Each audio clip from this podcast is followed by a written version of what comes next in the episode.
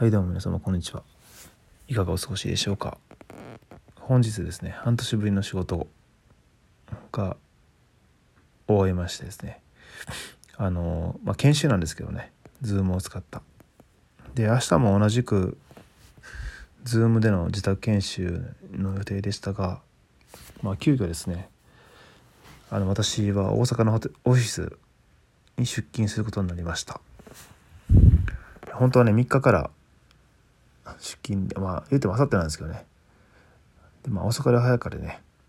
出勤だったんですけどもやっぱり今緊張もしますよね。いきなりかと思って。まあ緊張もしますしうん大阪なんですけども明日もね雨ということで朝からずっと。やっぱね初出勤がねこう雨なのも少し嫌ですね。嫌嫌だなと思いながら。うん。まあスーツも濡れちゃいますしね、まあ、靴もね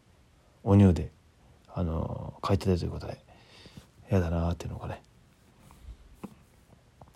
まあ関係ないとはいえねやっぱり雨の日ってなんかちょっと嫌ですよね。うん。こうピカピカの晴天の日にねやっぱ初出勤したいなと思っておりました。まあまあまあそれは仕方ないとして。でまあ今回、まあ、半年ぶりですよねまあ Zoom の研修とはいえ、まあ、社員としてまあ内定が決まってですね雇われる身となって、えー、社長直々のねお話をまあまあほぼ丸一日聞いていてですね、まあ、感じたこと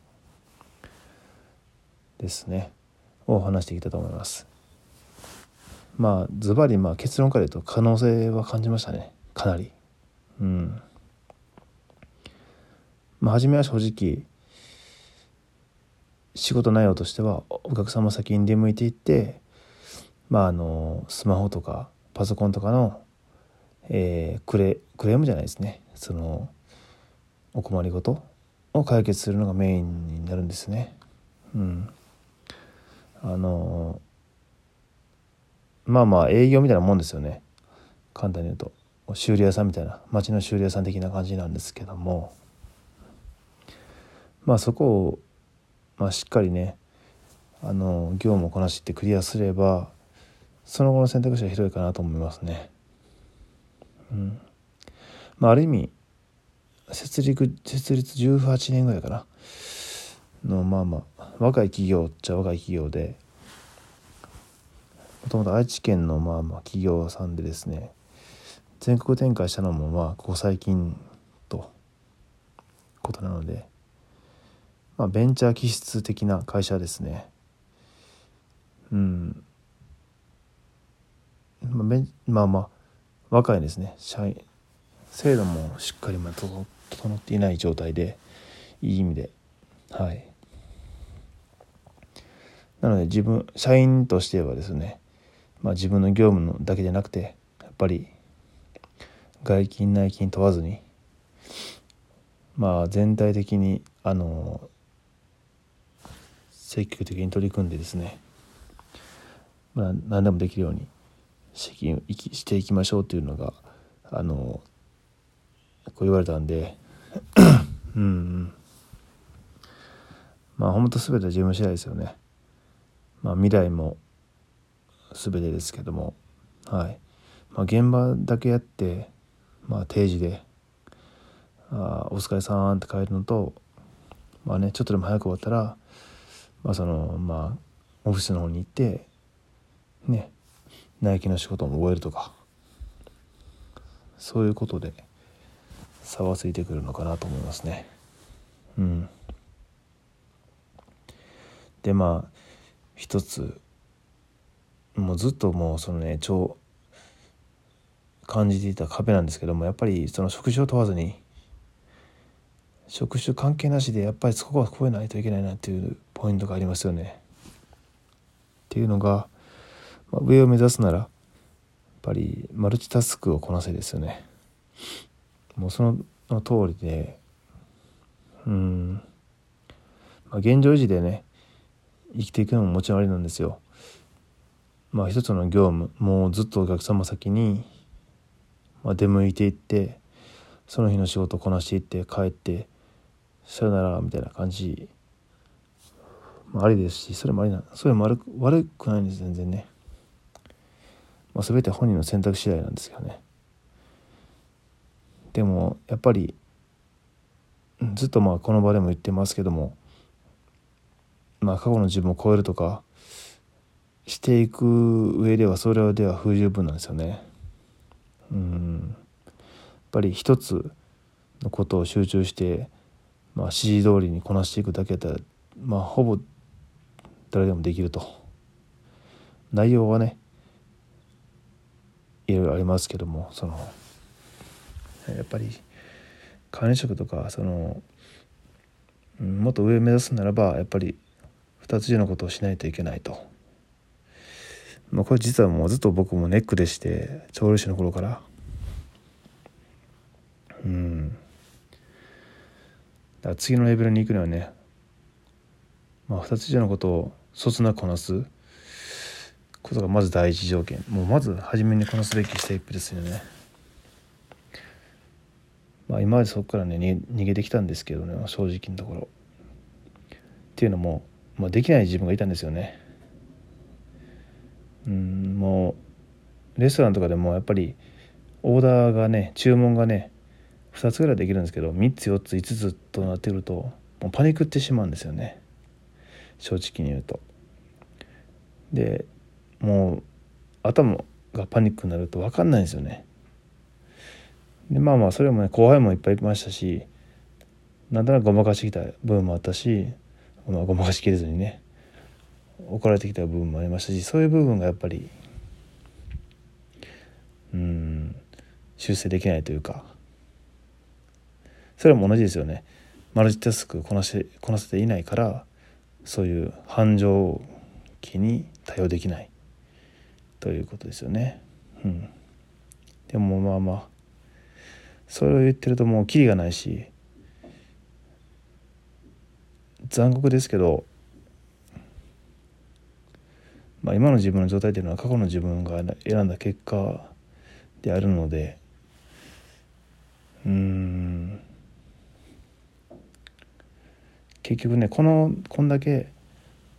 もう貯金も全てなくし安定したねお給料の仕事もなくし異業種に挑みえー苦手な接客業ですね。話すことが苦手なんですけどそういうのに一気もうこんだけ自分を追い詰めて、まあ、まだその壁を越える努力をしないってなるともうそれは多分自分が選んだ結果なんですよね。ああ本能では望んでいないというかうん結局のところ変われない。うん、こんだけリスクを取ってね周りの環境を変えてやらざるを得ない状況においても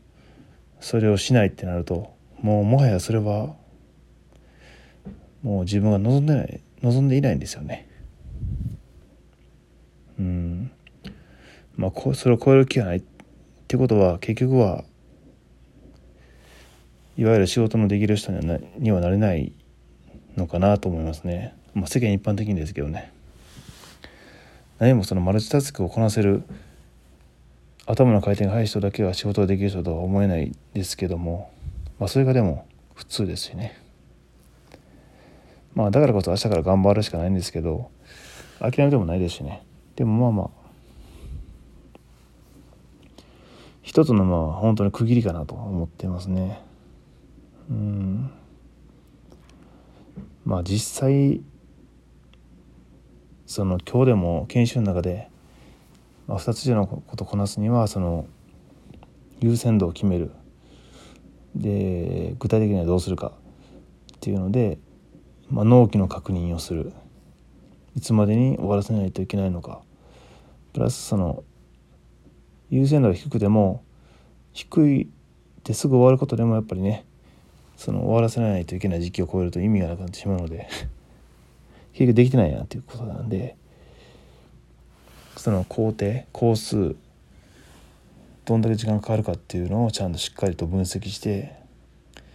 あの意識すると把握しておくと。でその優先度が高いものと低いもののまあ兼ね合いを取りながら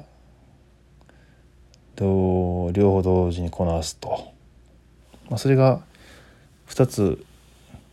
よりも多くなることもあるらしくててかありますよね普通に。3つ4つと。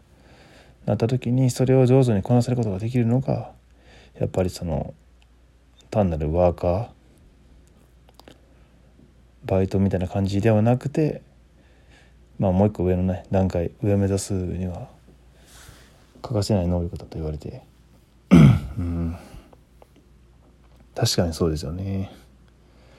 まあ、それができなかったら人の手配もできないですもんね。指示も全てが。うん。まあ自信があるなしではないですけども。まあそれを図る最終段階ですよね。うん。本当に自分はいけるのか。それともやっぱりね仕事できない代表みたいな感じ。の仕事できるできないか。言い悪いとはイコールじゃないんですけど向き不向きですよね。やっぱそれとかどうしようもないと部分もあると思うんですよ。少なからず。うんそれは乗り越えれるのかそう思っているのかそうなっていくのか。まあ分かんないですけど。まあまあ。それも含めてね実験と思いながら やりますけどね、まあ、できればここをねポーンとこう機会にして次のステップに踏み出していきたいなと思いますねうんということでそれではまた。